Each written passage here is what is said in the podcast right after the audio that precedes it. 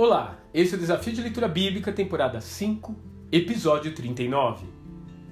Mais de um século havia se passado desde o primeiro retorno de exilados dirigidos por Zorobabel.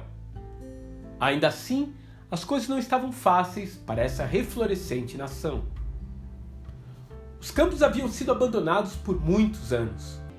As cidades haviam sido queimadas, a economia local não era nada promissora os tributos devidos ao rei eram exorbitantes e as ameaças de ataques nunca deixaram de existir.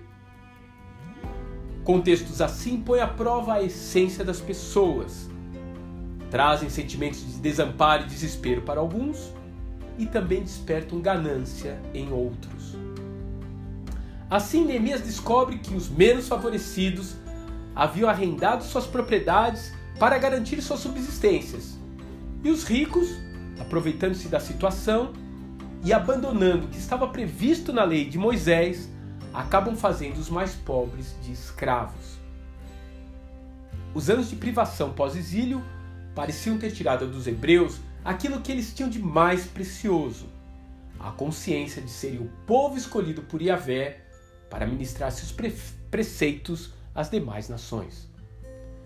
É verdade que eles não estavam mais sacrificando crianças ou trazendo imagens de ídolos para dentro do altar, como haviam feito os seus antepassados.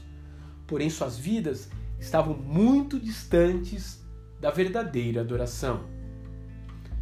Neemias então confronta os nobres e líderes daquela comunidade, exigindo restituição imediata de suas propriedades e bens.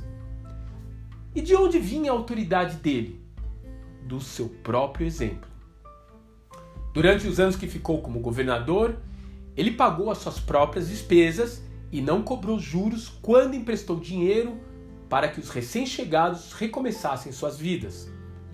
Além disso, ele e seus servos se dedicaram à reconstrução dos muros de forma integral e recebiam em sua propriedade os líderes e representantes das cidades vizinhas, sem exigir para si quaisquer forma de ressarcimento financeiro. Será que sua integridade moral em meio às crises que estamos passando mantém intacta sua autoridade como servo de Deus?